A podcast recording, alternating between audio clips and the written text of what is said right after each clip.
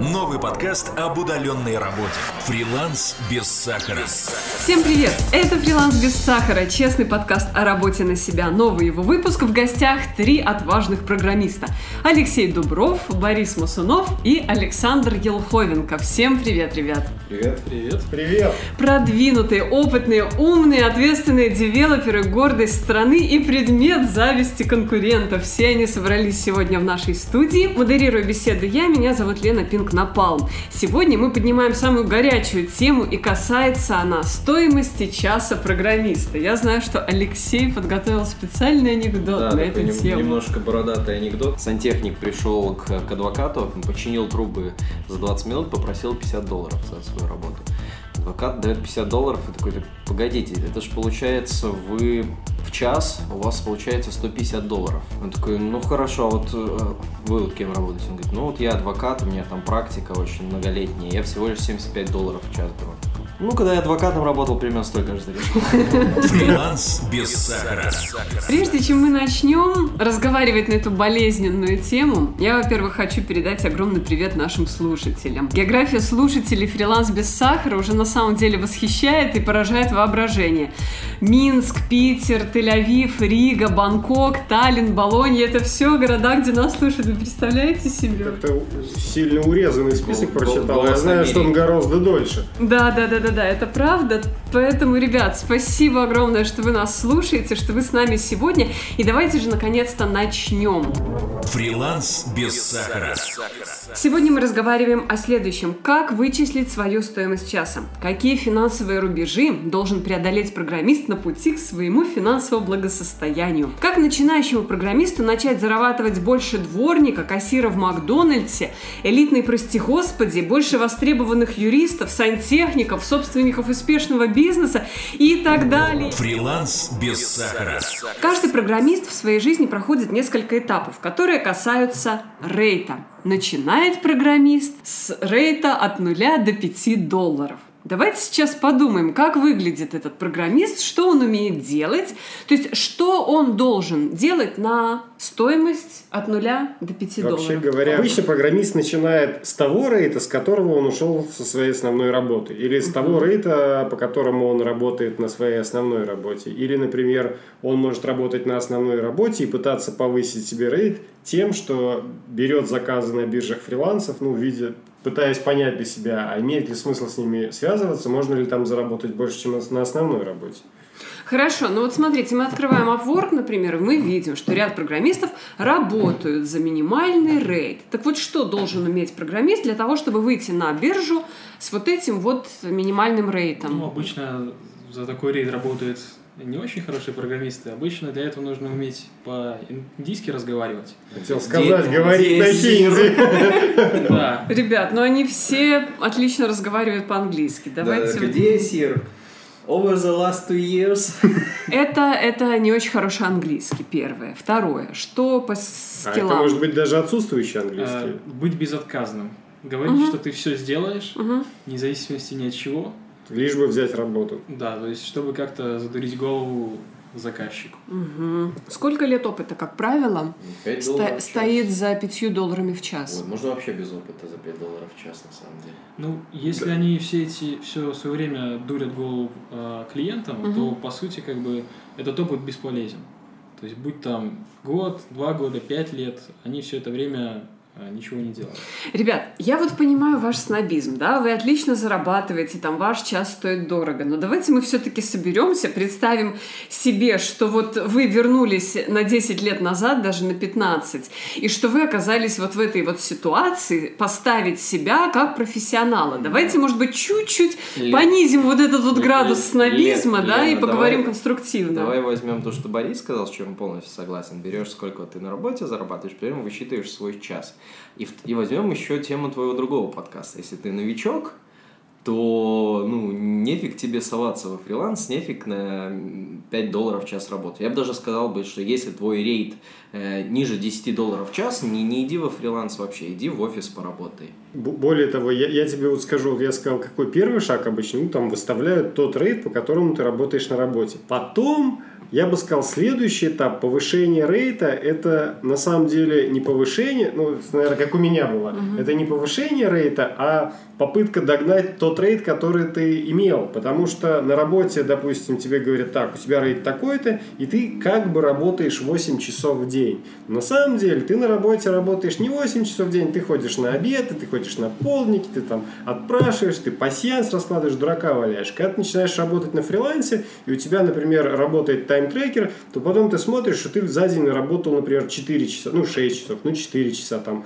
когда как. И ты думаешь, так, но я хотел бы получать столько же денег, сколько я зарабатывал. Ага, значит, надо увеличить рейд там в полтора-два раза. Не выключать тайм-трекер. На самом деле, как бы, когда высчитываешь свой по месячному э, доходу свой рейд, это не совсем справедливый рейд, потому что ты не учитываешь отпуск, например. То есть надо смотреть... Да-да-да, а потом ты вспоминаешь про отпуск, потом ты вспоминаешь про амортизацию компьютера, там, Рабочее средств место, производства. да. О, про знаете что, давайте, офиса. отлично, давайте мы сейчас сделаем такой небольшой спин прежде чем мы перейдем к следующей стадии заработка э, программиста-фрилансера, это от 5 до 10 долларов, и будем разбираться, что же нужно на эту сумму уметь знать, э, мочь и так далее. Вот, вот сейчас давайте по расходам мы поговорим. Кроме того, что это комп, ну, как правило, какой-то серьезный, из чего еще складывается вот эта вот какая-то сумма входа на рынок, скажем так. Но надо еще не забывать, что какое-то время ты все равно будешь тратить на поиск работы. В офисной работе ты это не считаешь, поэтому. Но это все, опять же, лучше считать всегда годовой доход. Да, да, то есть даже, ну, как бы не то, что первой работы. Ты первую работу сдал, ты ищешь новую работу. Хорошо, если у тебя есть очередь, но иногда между проектом бывают как бы гэпы. То есть какие-то временные затраты на поиск э, клиента, на самопродвижение, на маркетинг, да, правильно я понимаю? Да, но вообще у многих бывает так, когда они начинают э, во фрилансе,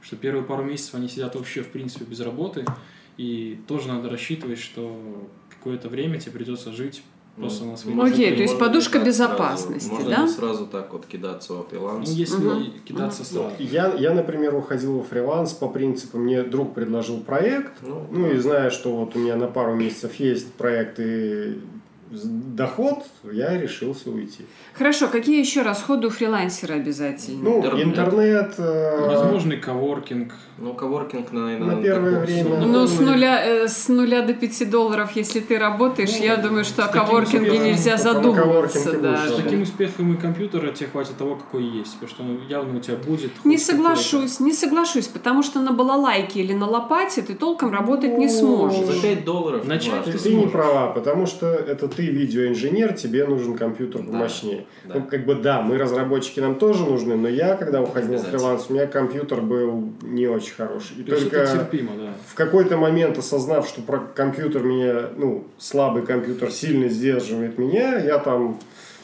купил себе самый топовый и познал радость работы на хорошем железе. Значит, налоги, ФСЗН, это мы все учли, да? Ну, почему Налоги, нет, там банк тоже. и все вместе, неважно. Ну, я бы сказал, что там первые какие-то пару месяцев можно поработать и в черную, и понять вообще, идет ли тебе фриланс или нет, прежде чем бросаться открывать ИП и прочие Ну, там. сам. Ну, вообще до 5 долларов вообще сложно о чем-то говорить. Как бы. Да. Ну, смотри, мы, я напоминаю, что у нас такой спин небольшой, да, мы считаем расходы. Что еще из обязательных расходов? Какую-то, наверное, подушку безопасности на здоровье, медстраховку оплатить, да, какую-то на износ техники, чтобы был, была нычка какая-то, что еще? Ну да. Ну, на самом деле на технику в конце концов можно там пойти взять кредит в рассрочку, потому Ну, что это средство производства, оно ну, отобьется равно. Ну, вообще, как бы, ну, до 5 долларов это рано думать, но вот когда я, допустим, в Таиланде работал, я всегда держал в уме, что у меня тупо могут украсть ноутбук в какой-то Мгм, момент. Там, мгм, как- мгм. Вообще, по-хорошему,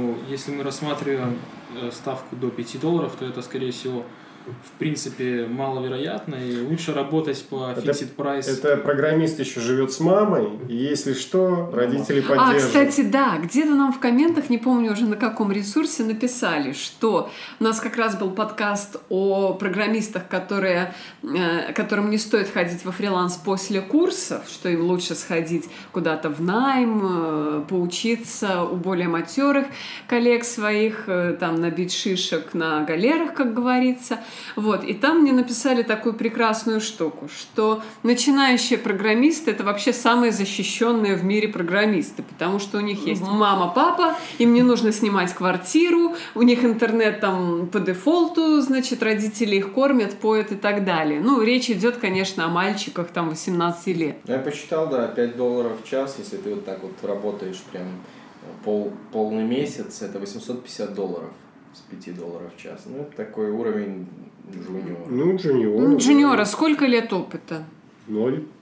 Ну, Ну, От джу- нуля джуниор. до, до года, до Ну, двух? у нас примерно, ну, на такую, может, чуть меньшую зарплату Я бы беру сказал так, с, с нулевым от, нуля э, опыта работы и до того времени, пока ты не поймешь, что уже пора просить повышения. Потому что на самом деле ты там за копейки можешь долго работать, пока не поймешь, что пора уже. Фриланс без сахара. И мы переходим к следующей стадии. Это рейд от 5 до 10 долларов в час. Мы выяснили, что фрилансер от 0 до 5 – это, как правило, не очень скилластый, не очень опытный, с небольшим налетом часов товарищ. Вот что должен уметь человек, чтобы пробить вот этот вот свой первый потолок с 5 до 10 долларов? нуля до 5 долларов это, можно сказать, совсем терминальные индусы, и там даже толковый но- новичок может конкурировать. С 5 до 10 долларов это уже более-менее индусы, с которыми этому человеку с 5 до 10 долларов, ой, как придется еще по- поконкурировать, потому что он еще может быть э, опытом, хотя, в принципе, если это брать 10 долларов, самый край это 1700, в принципе, уже многие такие мидл- мидлы, я бы сказал, бы уже ра- работают примерно на такой э, зарплате на многих белорусских конторах, так что они будут вполне себе конкурентоспособны. Единственное, что надо будет доказать дока- заказчику, что ты за эти деньги не индус. Секундочку, Леша, откуда ты взял 1700 в месяц? Ну, 1600. Ну, 1600. Откуда ты взял Ну, это? то есть 10 174 часа в 170 месяц. часа. Ну, я, я Подождите, 160 ребята, обычно. фрилансер столько не работает.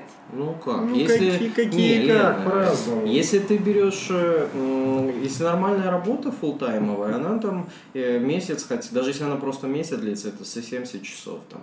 Хорошо, если ты там э, на ранних этапах можно вообще взять удаленку какую-то на эти э, 10 долларов в час. То есть ты можешь вполне себе даже э, год сидеть на проекте и получать по 10 долларов свои эти 1700. Вы все равно немножко не ответили на мой вопрос. Как понять, в какой момент пробить вот этот вот потолок, на котором ты находишься от нуля до пяти, и перейти на следующую стадию. Правильно ли я понимаю, что когда у тебя скопилось заказов столько, что ты не в состоянии обрабатывать их по старому рейту, ты просто тупо повышаешь стоимость с 5 до 10 и говоришь, ребята, вот теперь я стою столько-то, и таким образом ты отсеиваешь ту часть клиентов, которые не готовы тебе платить 10. Это один из вариантов. Лена, ну, на Это самом какой-то идеальный мир. У меня такого никогда не было. Я просто Нет, почему же? Это один из вариантов. Лена, на самом деле, а я бы сказал, что это справедливый для Нет, всех но у вас последующих такое э, было. шагов. У вас такой был, что ой, что-то много работы, увеличу я рейт. У меня Да. всегда было примерно одинаково работы. Ну, по сути, просто в какой-то момент я повышал рейт. Повышаешь рейд, пока к тебе идут клиенты. Пока они согласны это, э, тебе Ну, платить эти деньги. Это примерно одно и то же. А, ну да, то есть и это в принципе работает. Когда ты видишь, что уже э, не все соглашаются на твой рейд, значит уже надо задуматься. Либо тебе нужно по-другому себя позиционировать, либо нужно остановиться в повышении рейта, либо, возможно, даже, не дай бог, понизить. Я, я бы сказал бы в целом вообще про повышение рейта. Мне что-то сложно говорить в, этих в- пр- промежутках а, от нуля до, до, скажем, 15 долларов, потому что начинал я с 15 долларов свой фриланс. Я бы И Я сказал, даже сам представляю, что там происходит, потому что я уже достаточно опытным пришел. я бы сказал, что вообще на биржах фриланса э, цена, скажем так, рейд – это своего образа планка, и когда ты ставишь себе больше рейд, ты уже себя выделяешь из э, всех тех индусов, которые э, просят меньше и обещают все-все-все сделать. То есть, э, ставя себе, допустим, рейд 15 долларов в час изначально, ты уже Мгм. как бы заявляешь, что ты лучше их, и э, вероятнее всего тебе с ними даже не придется конкурировать. И как выглядит стандартное резюме или там стандартный профайл того человека, который берет от нуля до пяти, и, и того, который берет от пяти до десяти? Чем он будет отличаться? Ну, каждый, каждый себя оценивает э, по-своему, и на самом деле вот я повышаю рейд по принципу, ну, я постоянно учусь, я изучаю новые технологии. Одну и ту же работу со временем я начинаю делать гораздо быстрее, потому что у меня это там автоматизировано, я использую там лучшие программные средства, и тому подобное. И опять же, я считаю, что если пойти на биржу фриланса, можно найти примерно одинаковых по уровню людей, один из которых будет иметь низкую самооценку и работать по 5, а другой будет иметь прям завышенную ну, самооценку и работать по 35. Более того, я когда пришел вот на, на Upwork в первый раз, там уже более-менее серьезно стал искать работу, э, я стал находить как раз тех самых индусов, которые выставляли 5-10 долларов в час, и у них был там такой стек технологий, мне казалось, боже мой, как с ними конкурировать. Дело в том, что индусов... Сейчас, сейчас, я знаю, что можно сказать. И более того, у них было куча хороших отзывов, но да, теперь я знаю, что они там могут, например, там за одним индусом стоит огромная команда, они вписали в список своих скиллов все, что каждый член команды хоть раз слышал и тому подобное, но тем не менее, у них это в резюме стоит, а, у них есть хорошие отзывы от кучи заказчиков, и если так а, другой человек, который не знает этой ситуации с индусовскими скиллами, он будет сравнивать тебя, ну, скажем, тебя, честно указавшего только те скиллы, в которых ты у себя уверен, и индусов, которые указали все, что хотя бы раз они в жизни слышали, ну и как бы сравнение может быть не в свою пользу, если просто так на это смотреть. В таком диапазоне э, рейтов, в принципе, до 10 долларов в час, возможно, даже до 15, э, конкуренция настолько большая, что uh-huh. люди используют э, все, что угодно, в том числе врут в плане перечисления своих скиллов, а, обещают то, что не смогут сделать, лишь бы их взяли на работу, и там уже у них, наверное, задача просто как можно дольше просидеть на этой почасовой работе, а, высосать как можно больше денег из заказчика. Возможно, потом создать другой профиль вообще, чтобы не было того отрицательного отзыва. Да, я бы прорезюмировал, что если ты молодой программист, не иди во фриланс, ну, конечно, я понимаю, бывают там всякие ситуации – Лучше, если есть возможность идти на контору, и уже когда ты почувствуешь, что ты стоишь даже по меркам своей конторы там хотя бы 15 долларов в час, или ты чувствуешь себе силу уже перейти на 15 долларов в час, то просто переходить на, на фриланс уже от 15 и так далее плясать. А, Все-таки тяжело почувствовать, что ты стоишь этих денег, когда ты на этом а, рынке ни разу не был. Угу. Я бы сказал немножко по-другому. Когда ты чувствуешь, что ты сам можешь а, от начала до конца сделать проект, хотя бы простой, и когда ты понимаешь, что в принципе, если что, ты можешь разобраться в какой-то новой штуке, то в принципе ты способен уже идти на фриланс, способен работать самостоятельно, брать проекты, выполнять задачи и получать за это деньги, те, которые тебе готовы платить. На самом деле, вот сидишь ты себе такой, там, уже в принципе уверен в себе, но чтобы, очертя голову, там, нести заявление, говорить, вы неудачники, я вас всех ненавидел, сначала открываешь биржу фрилансов, почитываешь, какие там работы, э, прикидываешь, за сколько бы ты эту работу сделал, можешь ли ты ее сделать сам от начала до конца. Смотришь, э, кто оплается на эту работу, смотришь профили этих людей, смотришь их э, рейты. Ну и как бы вот анализируя всю эту информацию, в принципе, можно прийти к выводу, что, хм, да можно попробовать. А лучше всего взять и попробовать не уходя с работы, взять какую-то небольшую работу, там договориться, что ты будешь ее делать, не знаю, по вечерам по два часа в день, если это заказчика устроить, сделать, ну, посмотреть, как оно вообще идет, подходит ли тебе это. А у меня есть один друг, который, собственно, так и сделал, там, во времена, когда еще Upwork был Одеском, а, по-моему, даже еще до Одеска там было что-то там, какой-то скрипт-план, по-моему, объединить, ну, неважно. Он мне раска... он, он сидел на работе, но вот как бы в одной компании со мной работал, но у них как-то не было проекта, но их там все равно команду держали на зарплате, он куча свободного времени, он говорит, да у меня уже там 15 звезд на этом ScriptLance, ну то есть это хорошо выполненных работ, за которые ему там дали какую-то медаль и так далее. То есть, ну, он, он в, я, я не знаю, почему он не ушел во фриланс, но, видимо, его все устраивало, но он, сидя на работе, имел довольно приличный профиль на бирже фриланс. Да что далеко идти? В принципе, у меня та же история. То есть, я изначально работал на своей работе, начал интересоваться разными э, другими, скажем так, способами найти работу и получать за это деньги.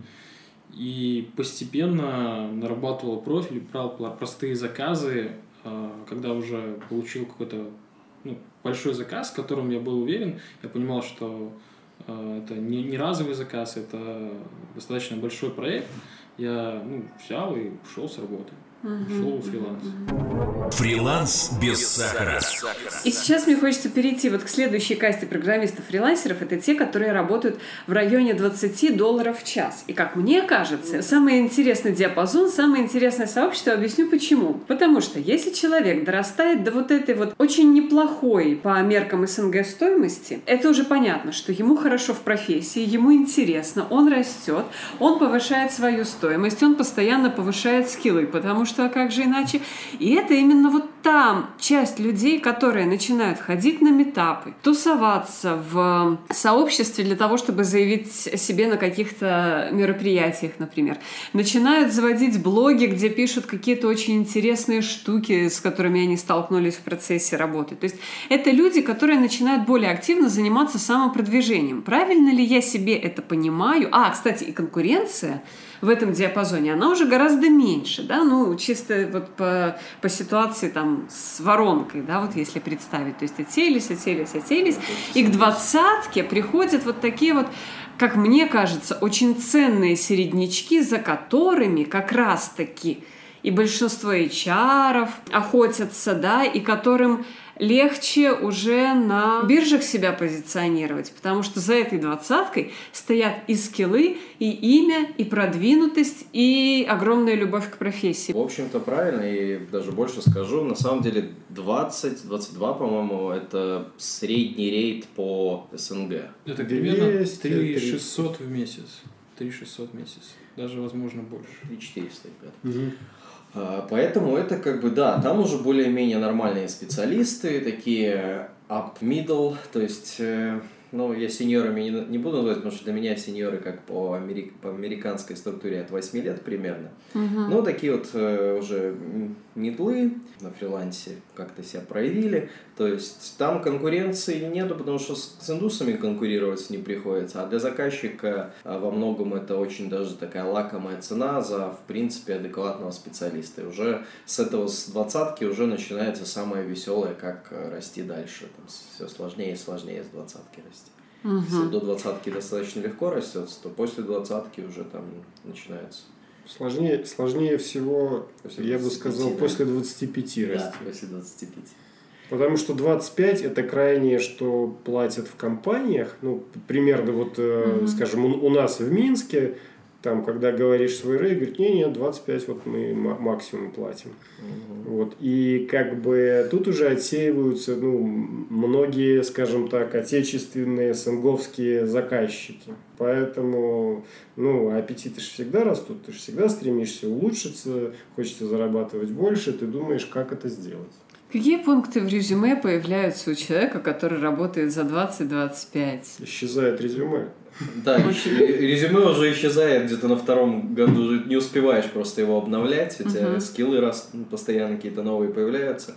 А появляются такие слова, как эксперт, архитект и прочие. Консультант. Сеньор. Ну, сеньор может и раньше появиться, но тут уже ты начинаешь такой, а, эксперт.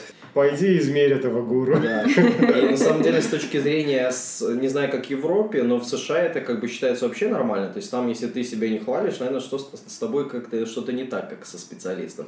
Вот, ты... кстати, да, это большая проблема людей, которые родились в СНГ, ну, в вашем случае вообще в Советском Союзе, вы же алдовые очень, да? А нас приучили не ценить себя и не рассказывать о своих достижениях. Не хвастаться. Не хвастаться, не дай бог. Да, вот, кстати, наверное, джуниорам сейчас хорошо, они уже немножко другой формации люди, кому там по, по 22 года, они уже другим воздухом дышат, они в другой сфере уже воспитаны, они как-то вот эти вот совковые, совковые, а, вот а, эту вот дрянь Саша уже преодолели. головой, наверное, не так, Саша? Абсолютно не так. То есть я не вижу никакой разницы между вами и собой.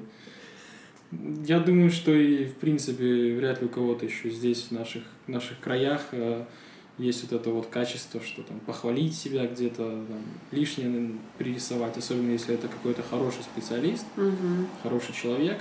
То есть На са- вот немножко приукрасить вот так вот, это, это редкость. На То самом есть деле... либо он будет врать, либо Ну, врать это плохо. он будет э, скромничать. Мгм. На самом деле, мне кажется, что там говорить о себе как есть, это ну, тоже один из таких признаков уже опытного человека, потому что он понимает, что если он там приврё- э, приврет и у заказчика появятся завышенные ожидания, то потом он может разочаровать заказчика, там, получить плохой фидбэк там, на бирже фриланса или мир тесен, просто там о нем прознают как вот о человеке, который там плохо работает, просто потому что он завысил ожидания. Поэтому Не, ну понятно, если ты, допустим, вчера только прочитал про какую-то новую технологию, называть себя экспертом в этой технологии не стоит, но если ты очень уверенно себя чувствуешь в своей технологии, то ну, вполне можно сказать, что да, я эксперт, я хорошо знаю эту ну, технологию. да, да, да. То На, есть, на самом многие деле, просто начинают такие, ой, нет, э, я, наверное, тут как бы эффект Даннинга Крюгера работает, когда ты уже много знаешь, и ты такой понимаешь, что Кажется, ты ничего да, не да, да. знаешь. Слушайте, а вот Хотя- сравните мне, пожалуйста, в цифрах... А, ты что-то хотел Ну, сказать, да? я хотел сказать, что на самом деле уже э, ну, в профессии разработчика, чем больше ты всего знаешь, тем больше у тебя опыта, тем легче тебе осваивать какие-то новые технологии. То есть ты эту технологию можешь увидеть в первый раз в жизни, но ты просто опытным взглядом подмечать какие-то вещи, ага, вот это они сделали так, чтобы там ту проблему, той проблемы избежать, это для того-то, это того-то, и технологии ты осваиваешь бы- быстрее и лучше, чем люди, которые там год сидят только на этой технологии, но джуниоры, и до этого они ничего другого не видели. Но это тоже должен быть опыт смены технологий. Это тоже все приобретается. И просто Согласен. с одной стороны нужно адекватно оценивать свои силы, а с другой стороны э, не бояться Экспериментировать. про- э, приукрасить, не бояться. То есть э, не надо откровенно врать, но Не приукрасить, Леша, я категорически не согласна. Преподнести. ну, преподнести. На я самом деле, как это. Лена права, и в, в принципе, даже если у тебя не было такого умения преподносить себя правильно, ты сидишь, допустим, на той же площадке фри- э, биржи фриланса, Мгм. ты смотришь на других людей, на их профили, естественно, ты смотришь, думаешь, как свой профиль правильно оформить, как себя преподнести. Ты видишь, э, как люди себя преподносят, ты иногда с ними работаешь, видишь, как, какие они на самом деле, и, в принципе, ты этому учишься, потому что э, ну, там люди есть не только из СНГ, а там есть люди из других стран, и они это умеют. Да, но тут же вопрос не только в профиле. Ты же с клиентом разговариваешь, и он принимает э, решение брать тебя или нет на основании какого-то первичного собеседования, а то и целого ряда. Поэтому тут важна коммуникация в разговоре, как себя поставить. Как вы, занимаясь саморазвитием на этапе, когда там вы были новичками, и когда вы пробили вот эту вот планку в 20 э, долларов в час, да? Ну, мне, вы, вы вообще мне сказали ни в коем случае не полить ваши рейты, но э, просто двадцатка в Ну, вашем случае, она, она уже пробили. давны, давным-давно позади, да, я больше ничего не говорю, но вот сравните, пожалуйста, себя начинашку и себя, когда вы пробили потолок в 20. Сколько вы времени тратили на саморазвитие? И какие еще телодвижения стали появляться в вашей профессиональной, в вашем профессиональном продвижении, помимо того, что вы просто писали код, и после того, как вы читали документацию по вашей теме? Ну, знаешь, Лена, я тебе скажу так, что рейд э, от опыта не всегда зависит, скажем так. То, как мы профи- как профессионалы развивались, это одно. Это отли- а совершенно отстоит от того, как э, мы Как развивались, развивался. как наш развивался рейд. Потому что рейд это исключительное умение себя продавать. Ну так оно должно же на чем-то основываться. А там Оно может основываться, оно может быть на любой базе. То есть Более того, я бы хотел сказать, что на самом деле, вот как я учился, когда я там зарабатывал, там, не знаю, 15 долларов, и как я учусь сейчас, да, одинаково я учился. Ну, основная фишка, ты постоянно должен изучать новые технологии. Ну, вот все, что появляется, ты должен, если не глубоко изучить, хотя бы представлять, о чем это, чтобы, ну, понимать, где почитать, какие возможности, какие плюсы, минусы, стоит ли за это браться, стоит ли с этим связываться и так далее. А, По поводу вот э, того, что сра- сравнивать наши рейты там наш с Лешей и Сашей, тут э, интересный момент. Вот есть такая поговорка, что если ты там самый умный в комнате, то пора менять комнату. Вот э, у меня... Ну, ва- вам легче, вы в одной меня- комнате, но у вас абсолютно разные технологии. У меня один из эффектов от того, что я Кстати, да. переехал в коворкинг и стал сидеть вот с ребятами, в том, что, ну, я вижу, как мы постоянно конкурируем в рейтах, и нам каждому хочется там первым поднять рейд, и как только кто-то поднимает, все сразу так, так, надо тоже повысить.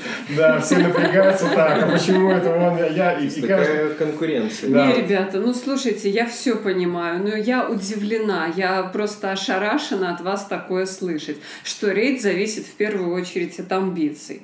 Да. Но если за амбициями ничего не стоит, то как? Нет, Ну, все правильно. продавать Начина- начина- База есть. Начинаешь смотреть, а что там так, хорошо, ты зарабатываешь мало, смотришь, а за что платят больше. Начинаешь учить технологии, за которые платят. Ну, это один из вариантов. А другое, ты можешь э, наградить с три короба и, э, ну, и продать себе по, по высокому рейту. Ну и толку, если ты не сможешь с этим Ну, ты справиться. сможешь. Ну, надо И- а сделать так, зака- чтоб ну, смог. Тебе может повести, что заказчик э, воспримет это как нормально, он посчитает, что это за, это, за эти деньги это все Да, хорошо е- ты е- сделал. е- Есть еще один момент. Заказчики же тоже бывают очень разные. И за одну и ту же работу могут платить по-разному. Поэтому задача стоит найти тех заказчиков, для которых твой рейд не является космическим, а абсолютно нормальным. То есть, ну, в разных странах платят сильно по-разному. Еще именно технология заказчиков здесь, грубо говоря, в СНГ, а, используем какие-то биржи фриланса и пытаемся их куда-нибудь... Опять же, даже э, после того, как мы разбили, условно говоря, заказчиков на страны, там, на богатые страны и бедные страны, в этих странах есть еще разные отрасли. То есть, где риски больше, где денег больше крутится и так далее, там, соответственно, можно просить больше. От технологии очень зависит. Если какая-то редкая технология, э, ну, востребованная, и, то ты можешь себя продавать дороже, чем... Опять же, ну, как бы, я, я не то, что прям люблю такие ситуации, но ты можешь начать работать там по какому-то одному рейту, там сделать какой-то очень важный кусок, и потом заказчик уже начинает, в принципе, от тебя зависеть. Ты можешь потихоньку повышать рейд, потому что, ну, ему, да- ему э, дешевле продолжать тебе платить больше, чем искать кого-то нового, кто потратит кучу времени, чтобы осознать, что ты там понаписывал. Просто мы к тому, что есть много различных вариантов повысить свой рейд. Вот на самом деле вот, э, считается, что PHP-программисты, они как бы дешевые. Ну, есть такое. Но Борис давит на просто там огромные года опыта и невероятную экспертизу, и тем самым прекрасно себя продает за свой рейд. Хотя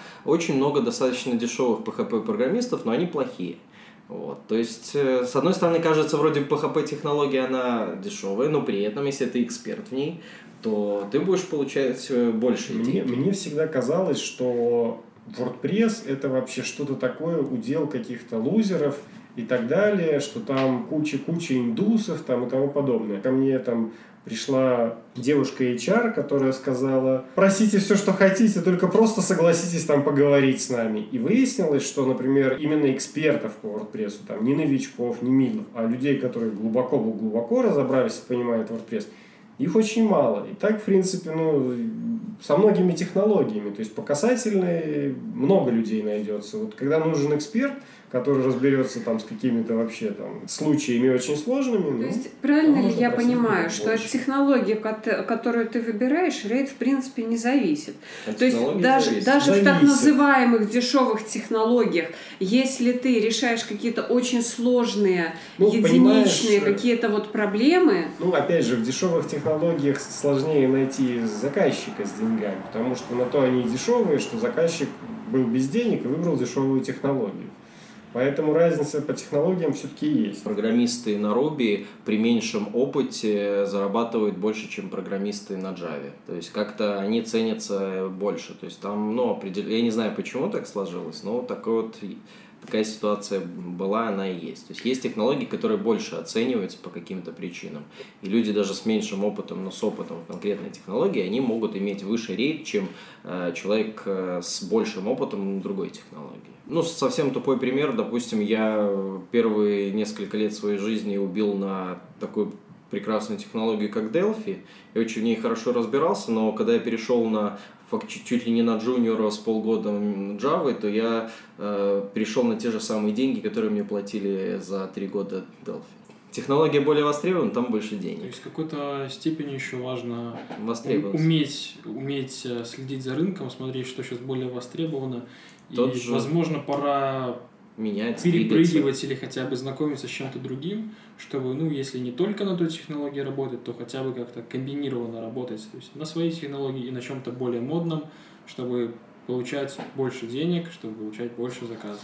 Одно время даже мобильные разработки iOS, Android, а у них там конкретные зарплаты выше были, причем там э, брали не очень опытных ребят. То есть можно Потому было... что а где взять опытных, если Ну да, никого есть- нет? То есть Да, помните этот анекдот, когда вот Swift только анонсировали, на следующий день уже пошли э, мульки в интернетах, Язык что тре- да, да, да, да, требуется, требуется специалист э, Swift с опытом более трех лет. Ну, Если ты уже эксперт в своей технологии, то дави на свою экспертность, не забывая развиваться в, нужном направлении, потому что можешь просто в какой-то момент остаться без работы. Ты можешь уже давить там, что у тебя там больше 10 лет опыта и На самом деле, ну, э, вообще, как бы, когда упираешься в определенный потолок, надо начинать заниматься личным брендом. Заводить свой блог, выступать на метапах, там, э, контрибьютить в open source проекты, а лучше вообще там какие-нибудь свои open source проекты затевать. Ну, то есть, на- надо, надо как бы примелькаться, скажем так. Окей, примелькаться в тусовке. Вот все то, что ты говоришь, насколько я э, представляю себе, это ты примелькиваешься в тусовке. А клиенту что до твоей тусовки? Ну да, и смотря в какой тусовке. в нашей белорусской тусовке, то как вообще бессмысленно. Нет, так в белорусской Ну, тусовке согласен. бессмысленно, если ты на мировом рынке работаешь. Ну да, так На самом же- деле- понимаешь, на самом деле, вот ты заводишь блог, ты там выступил на локальном метапе на русском языке. Ну, там в блоге ты у себя об этом опубликовал, приходит, э, ты ищешь, ну, там, на той же бирже фриланса, там, заказчик тебя ищет. Допустим, ты чуть-чуть уже выделился. Он думает, ага, мо- там, ты с ним поговорил. Он думает, так, ну, надо посмотреть, что за человек. Он заходит в твой блог. Да, он не понимает, что ты там по-русски рассказываешь на метапе, но он видит, что ты выступаешь на метапе. Значит, ты уже делишься знаниями, значит, ты уже какой-то там тебя слушает, целый зал. Как монетизируются конкретно вот эти вот все метапы, Вот, блоги, я сейчас шмёги и так далее. Ну, давай ты объясни, Я- я потом я сейчас свое объясню. видение. А, у тебя есть блог, ты пишешь что-то полезное. А, блог э, вряд ли будет читать твой клиент будущий. Его будут читать э, программисты, такие же, Мгм. как и ты. Мгм. Ты ходишь на метапы, тебя опять-таки слушают такие же программисты, как и ты. Ты контрибьютишь в open source. Твоими продуктами, твоими трудами пользуются такие же программисты, как и ты. Но нужно помнить, что именно такие же программисты, как и ты, будут тебя собеседовать. И если они о тебе слышали, хоть Мгм. где-то, хоть как-то, или видят, что, допустим, ты куда-то контрибьютил, или случайно нашли твой блог, или где-то твое имя на какой-то конференции видели, даже просто в программе, то это уже большой плюс. Собственно, Мгм. да, потому что, ну, заказчик не всегда тебя сам как бы собеседует. Он там берет своего специалиста ведущего, говорит, вот поговори с человеком. Вот у меня был недавно случай, тот редкий случай, когда белорусская компания обратилась ко мне за услугами там, и я пришел, он говорит, ну, а вот что ты там можешь, вот э, там, а как ты верстаешь, можешь что-нибудь показать? И я такой вспомнил, там что-то, начинаю показывать один сайтик, который я как раз на метапе показывал, потому что ну, он там был какой-то со сложными какими-то спецэффектами. И парень, который, ну, там был, условно говоря, за старшего программиста в той компании, говорит, а я это видел, ты на метапе случайно не выступал? Я говорю, да, да, да. О, говорит, так прикольно, я еще твою библиотечку там вот где-то завязала, а мне так понравилось. Ну, все, вопрос был решен. Слушайте, а я вот какой вывод для себя сделала, что когда человек пишет э, какие-то материалы по своей теме, или когда формирует темы для выступления, или, или что-то там в open source, э, значит, мутит, это значит, что человек в состоянии а, во-первых, решать очень серьезные проблемы. Ну, то есть, смотрите, статья в том же блоге, она не происходит от того, что ты взял и скопипастил Википедию, да? Это происходит потому, что ты в процессе работы нашел какую-то очень серьезную проблему и о ней рассказываешь. Ну, Ну, например, как один из вариантов источника контента, да? Или ты систематизировал. На, на самом деле, это, это ты вот, может быть, как я пишу там свои статейки в блоге, которые давненько уже не писал, но я видел очень много блогов, где там один простейший вопрос, там три строчки ответ, вот и вся статейка. Ну, по-всякому бывает, по-разному люди ведут блоги. Хотя и это тоже правильная стратегия. Мне вот ее не хватает, я так не могу. Мне надо исследование. Угу. Просто я к чему, что когда ты демонстрируешь способ, способность к исследованию в своем блоге, это значит, что ты также относишься к работе, решая какие-то вопросы, ну, которые, до, до, э, которые программисты менее опытные с э, худшим аналитическим умом не в состоянии решить. У меня еще один нюанс по блогу, я его веду на английском языке, и, в принципе, если заказчик э, взглянет на мой блог, он хотя бы понимает, что ну, с коммуникацией проблем не будет. Человек как бы пишет более-менее грамотно на английском языке. А это, ну, полдела, в принципе, в мире фриланса. Ну, в общем-то, да, только английским надо было заморачиваться еще три стадии назад, там, от нуля а, до, до ну, 5 конечно, долларов. конечно, но тем не менее. Фриланс без сахара. Сейчас самое интересное. Давайте представим вернее, вспомним те времена, когда вы пробивали потолок двадцатки. И вот у нас очень часто звучал термин сегодня «эксперт». Объясните, пожалуйста, мне на пальцах и нарисуйте мне среднестатистический портрет человека, который может называть себя экспертом. Ну как, есть же классический критерий. 10 тысяч часов минимум, чтобы осознать какую-то технологию, значит, там должно быть как, сколько-то там может еще сверху 10 тысяч часов, чтобы стать экспертом. Количество, скажем, шишек, набитых конкретной технологией. Ну, Леш, очень зависит от того, чем ты занимался эти 10 тысяч часов. Если ты пилил одинаковую, пилил одинаковые бревна все эти 10 тысяч часов, ну, ты, ты не будешь, понимаешь, а, программирование нет, это, ты не будешь. На самом деле, пилил одинаковые бревна, это значит, что он глубокий эксперт по этим одинаковым бревнам, да. что иногда тоже требуется. Да, кстати, есть узкие там но обычно, если ты чем-то занимаешься, какой-то там э, областью, то тебе приходится не только пилить эти бревна, но еще другими вещами с этими бревнами заниматься. Никуда ты от этого не денешься. Ну, смотри, Тут, ну, на самом деле это вот все равно, что а дайте определение умный человек, да, ну каждый понимает это по-своему. Ну, я бы сказал, что эксперт это человек, вот я как-то слышал такую поговорку там про опытных летчиков. Это летчики, которые летают на всем, что летает, и кое-как летают на том, что летать не может. Вот. В принципе, эксперт это который, ну, сумма его опыта позволяет ему разобраться в любой технологии, находить какие-то параллели, ассоциации, там, в общем, компенсировать, допустим, нехватку опыта с конкретной технологией, там, опытом с похожей технологией и тому подобное. Вот, ну, опять же, раз уж ты говорил, что у нас тут не хвалят, вот я, что ли, могу как бы похвалиться своей особенностью, за которую, как мне кажется, меня ценят заказчики и там могут выделять из толпы. А, обычно, когда я начинаю какой-то проект, я всегда спрашиваю, а какая, мол, вот я бы хотел увидеть карти- всю картину целиком. То есть вы мне поручаете сделать какой-то там маленький кусочек, но я бы хотел понять, для чего он нужен, какую проблему вы пытаетесь решить. Возможно, мы найдем э, другое, более простое, там, более дешевое решение и так далее. То есть я хочу видеть картину целиком. Я хочу понять, там, если это какой-то бизнес, как вы на этом будете зарабатывать, что здесь, чего здесь стоит избегать, а чего наоборот там должно Чтобы быть побольше. что, зачем это тебе? Ну, на самом деле, видя всю картину целиком, ты спроектируешь более правильное приложение. Ну, то есть, как бы, то есть заказчик, он иногда сам может не понимать, что ему и зачем надо. Вот он, ему что-нибудь втемяшилось, что а, вот все делают это, возможно, мне это тоже надо. А может, ему это не надо. Может, его можно от этого отговорить, уговорить на что-то другое. И это как раз меня уже немножко выделяет из толпы, что я на самом деле не только в своем чертовом программировании там разбираюсь, а пытаюсь понять его бизнес там, и так далее и тому подобное. И он может, ну, на самом деле некоторые это заказчики не программисты, они бизнесмены, они вот думают как бизнесмены, mm-hmm. и когда а, подрядчик, а, вроде как просто фрилансер и программист пытается им пойти навстречу и там не душить их какими-то техническими терминами, которые они не будут понимать, а возможно там чувство собственной значимости не позволит им сказать, я что-то не понимаю, о чем ты говоришь, mm-hmm. да, а вот э, пытаются там им все объяснить, растолковать, объяснить риски там и так далее.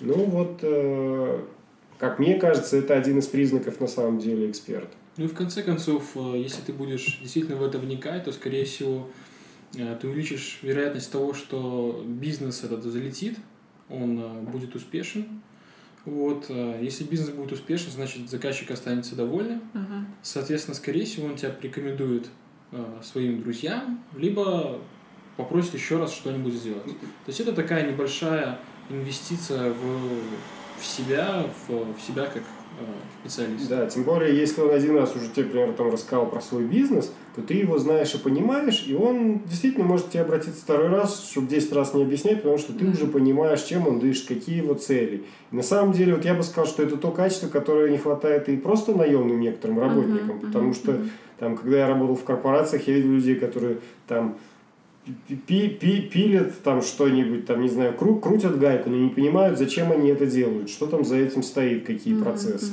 А мне кажется, у нас только что сформировалась тема для нового подкаста. Это бизнес-образование для программиста, казалось бы.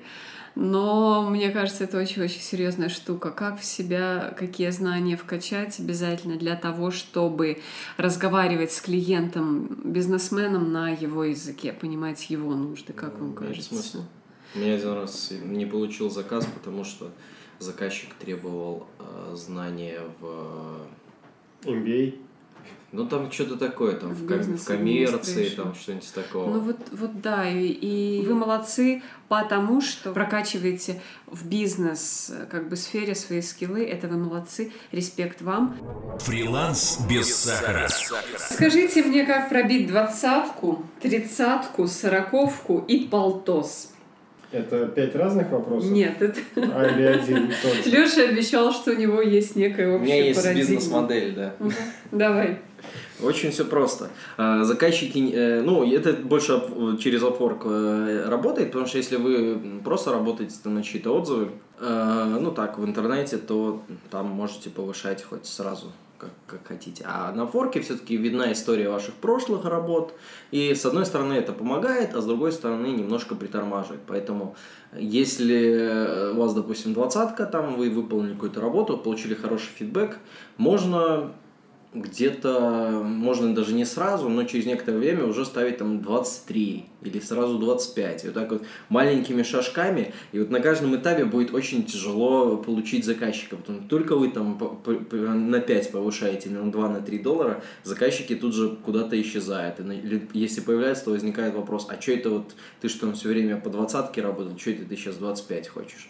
И вот, э, ну вот надо постараться пробить хотя бы на каких-то маленьких заказах, даже если вы какой-то взяли мелкий заказ, даже если вы взяли fixed price, попросите сделать это, там, допустим, по вашей 25 долларов в час, а с ограничением времени, просто чтобы у вас прям светилось, что вы по 25 Мне долларов. кажется, еще имеет смысл э, как-нибудь договариваться с заказчиками, что ты там начинаешь по одному рейту, и в процессе самого заказчика повысить рейд, чтобы потом, ну... Ой, да- сами заказчики очень тяжело повышать рейд. Ну, зависит от того, насколько долго ты с ним работаешь и Ну, так далее. в самом начале Было, у меня конечно. был прецедент, когда заказчик сам мне повысил рейд. Не, у меня тоже было. Но это Опять же, там, можно договариваться. небольших рейтах. Небольшие, да. Ну, Они так, так. ладно, ради бога, но главное, чтобы было отработанные часы по, по, по Было очень даже забавно. У меня был один из первых почасовых заказчиков. Я там его делал, грубо говоря, по 15 долларов в час. Прошло два года, появляется такой этот заказчик. И я ему зарядил примерно в два раза больше, он немножко прифигел. Что, как А это? что изменилось? Что изменилось? Два года прошло, чё? Ну, два года это два года Ну, работы. Ну, он такой, о, ничего себе ты поднялся. Да. Поэтому, ну, постепенно, шажками. На самом деле, при каждом повышении рейта это, ну, как бы, надо моральным быть готовым, что все чаще и чаще тебе будут говорить «нет». И это Мгм. очень сложно первое время, там, Ну да. но потом к этому привыкаешь. Типа, ну ладно, эти отказали, какие-то, друг- каким-то другим наконец-то дотянул до уровня, когда они на тебя обратят внимание. После, кстати, вот после вот мы про 25 говорили, для меня еще такой был вообще непреодолимый э, порожек, это в 30 долларов в час какое-то время. Я помню, вот перейти вот на тридцатку и дальше пойти, это очень тяжело было тоже. А какой у вас был максимальный период простоя, вот психологически приемлемый, какой срок, что ли, когда вы не берете заказы по предыдущему рейту или когда вы не опускаете заявленную сумму для того, чтобы вот ее удержать. Да, например, вы работали за 30 там какое-то продолжительное время, потом вы выступили на 15 этапах, написали 100-500 статей, у вас за плечами оказался какой-то очень серьезный для вас такой челленджинг проект, и вы поняли, да, я созрел до 35. Но вот проходит неделя, нету на 35 клиентов, две недели. Сколько это может вообще длиться? У меня один раз длилось, извини, Саша. У меня один раз длилось даже пару месяцев, но там как-то так все совпало, и какое-то лето, мертвый сезон, там еще э, Upwork переходил на новую платформу, что-то у них с клиентами какая-то проблема. Я сидел несколько месяцев, и у меня было, были интервью, и там заказчики даже такие, М, у тебя такой рейд? Не, мы хотим там на долларов 5 меньше. Ну ты не опускал рейд. Я такой, нет, до свидания. Вот угу. Надо держаться, надо стойко, если хотите повышать свой рейд. Два надо... месяца держался. Хорошо, ты, Саш? Ну, а, на самом деле здесь э, нужно смотреть, почему вот, тебя клиенты не хотят принимать с таким рейтом. То есть, э, ну, во-первых, можно спросить, когда они отказываются. Во-вторых, то есть надо смотреть, может быть, у них э, в истории, скажем так, работ прошлых, э, у них всегда были какие-то низкие рейты, и тут ты такой с высоким рейтом, они почему-то тебя выбрали, и они пытаются просто тебе сбить цену. Э, может быть, у них было в истории, что они работали с действительно людьми с большими рейтами, но почему-то пытаются сбить себе рейд, и, возможно, ты просто действительно не выглядишь в их глазах на этот рейд. А возможно, они просто смотрят, о, ты из Советского Союза, ты был рожден в Советском Союзе, это значит, что у тебя низкая самооценка, и они тебе скажут, что, 35? Да я за 10 нанимаю людей в Нью-Йорке коренных американцев, а ты тут кто такой, ты выскочка. То есть, ну правда, я, я присутствовала при таких вот безумных я, диалогах. Я как раз хотел рассказать про этот самый диалог. На самом деле, да, надо смотреть на заказчика. нанимает. Ко мне обратился какой-то заказчик э, как раз там из Нью-Йорка, и у меня стояло, ну вот как раз, наверное, 35 или 30, что-то такое на форке. Он ко мне обратился, и потом такой, ну так что, за пятерку будешь работать? Я говорю, что? Он, я говорю, вот, вот мой рейд. Да у тебя там то все. Ну, а я на самом деле на опорке довольно мало работаю, поэтому у меня там довольно маленькое количество часов, он говорит, да у тебя там, он, не знаю, 40, 40 э, часов отработано, за что такой рейд? Я говорю, ну так я, кроме апворка, еще как бы вообще-то работаю уже много лет. И он такой, да, ну ладно. И суть в том, что у этого заказчика, ну, как бы, есть там такие разные маркетинговые стратегии. Одна из э, стратегий – это минимизация издержек. Вот у него была строгая минимизация издержек он привык э, как бы к дешевой рабочей силе. И он, ну, его, его не интересует качество, его интересует именно дешевизна, потому что, ну, он покрывает, видимо, количеством э, те сэкономленные деньги, чем если бы он платил кому-то одному, но очень квалифицированно. Ну, так а зачем тогда он обращался к тебе, почему он не обратился ну, к тем, у кого изначально откуда, 0,5 откуда, откуда ж я знаю? Ну, вот он, видимо, он при, привык вот так торговаться, сбивать, то есть он говорит, да я, да за эти деньги, тут в Америке у нас, в Нью-Йорке найду. Но я как-то посчитал, Хотел бы я посмотреть, кого он там, не уборщицу за эти деньги он в Нью-Йорке найдет или кого. Ну, как- как-то так. Ну, может, не уборщицу, конечно, но на самом деле опытный специалист там в Нью-Йорке будет просить там гораздо-гораздо больше. Фриланс без сахара. А скажите мне, друзья мои, какая вообще максимальная сумма в час доступна программисту, фрилансеру, одиночке, который не нанимает людей, который не покупает время ну, своих подчиненных, да, который просто сидит и кодит. 60 это вот, наверное, максимальное, что я видел э, на фрилансе. Реальный человек, причем он э, из России, но сейчас в Малайзии живет. Вот. Э, у него там просто какой-то бешеный опыт э, в DevOps, правда и бешеное число заказов, параллельно открыто там штук 10 работ по 60 баксов в час, и там как бы его он как бы своих, своих денег, по, по всей видимости, стоит. Он точно один работает или у него он галера? один работает. Я точно знаю, что угу. он один работает. Я с ним лично пообщался. Приходилось работать на одном проекте. Вот. И он даже интересные вещи рассказывал, когда он там долго работал с каким-нибудь заказчиком, по 60 баксов в час, и в какой-то момент, там, через полгода заказчик ему такой, вот мы с тобой уже давно работаем, все так хорошо, а давай мы понизим твой рейд, а то...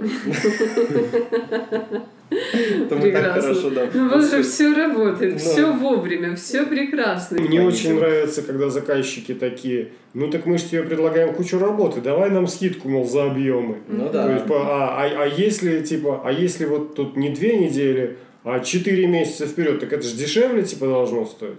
Почему? Да, кстати, тоже не первый раз, когда у меня, у меня стоит конкретный рейд, и меня пытаются хайрить, ну, на форке такого нет, а там как-то люди адекватные, ну, может, тебе повезло. Потому что мне это больше через LinkedIn, когда мне там спрашивают. А, ну да, да, да. Я, я говорю, что такой-то рейд, они говорят, а если на full time, а какая разница? Они думают, что если они мне дают full time работу на у нас long term, full time, тогда сколько?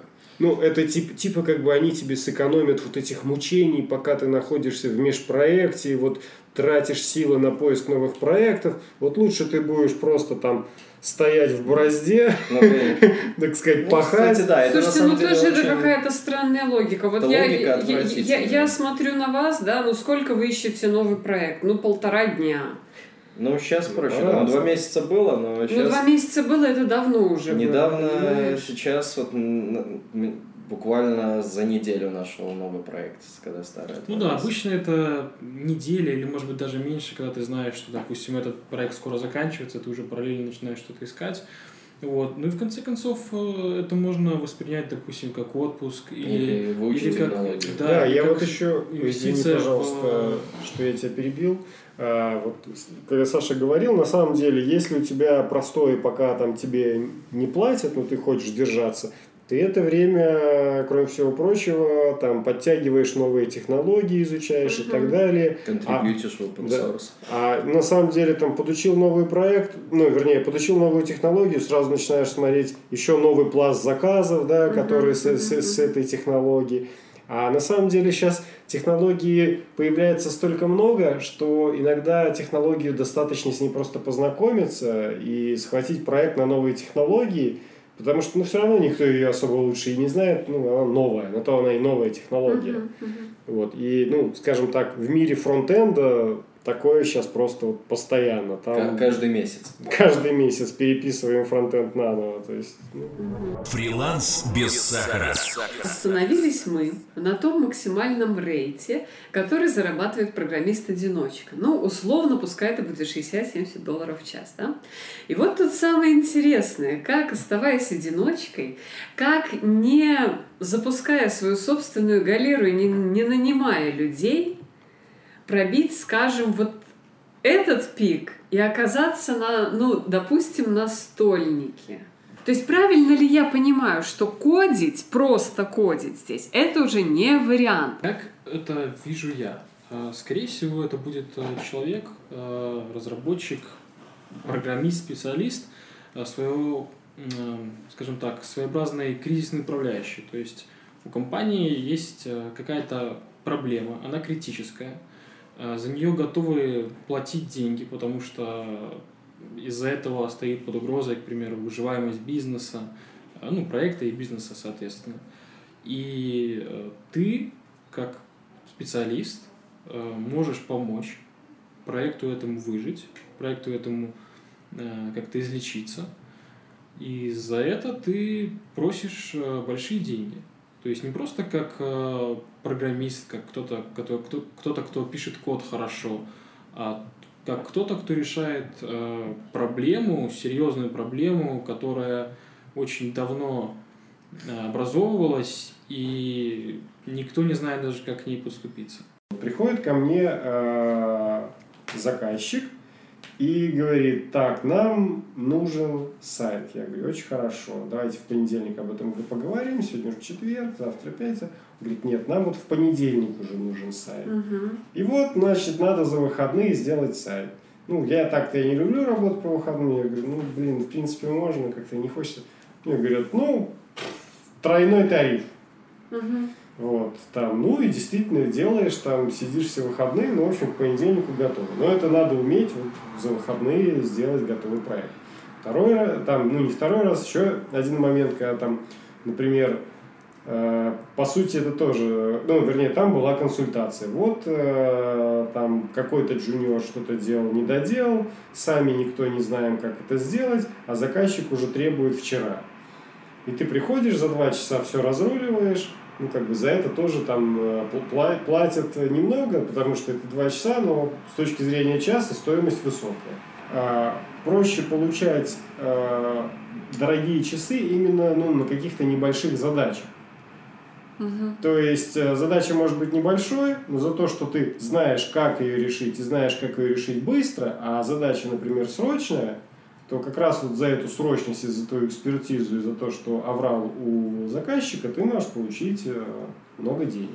Правильно. В час. Если заказчик осознает, что вот он платит там много-много Борису Мусунову, который за час решает то, что его э, галерщики, например, ну, будут решать а, там обычно месяц. Это, обычно это выглядит так: помогите кто-нибудь, и никого нет. Тут угу. ты приходишь, ну я знаю, как это сделать угу, за два часа. Так, хорошо. Ну, Промежуточные резюме давайте. Значит, первый вариант Сашин был, это когда ты э, решаешь какую-то а, сложную еще, проблему, еще, да? Еще, Второй вариант это когда ты экстремально быстро делаешь какую-то работу, да?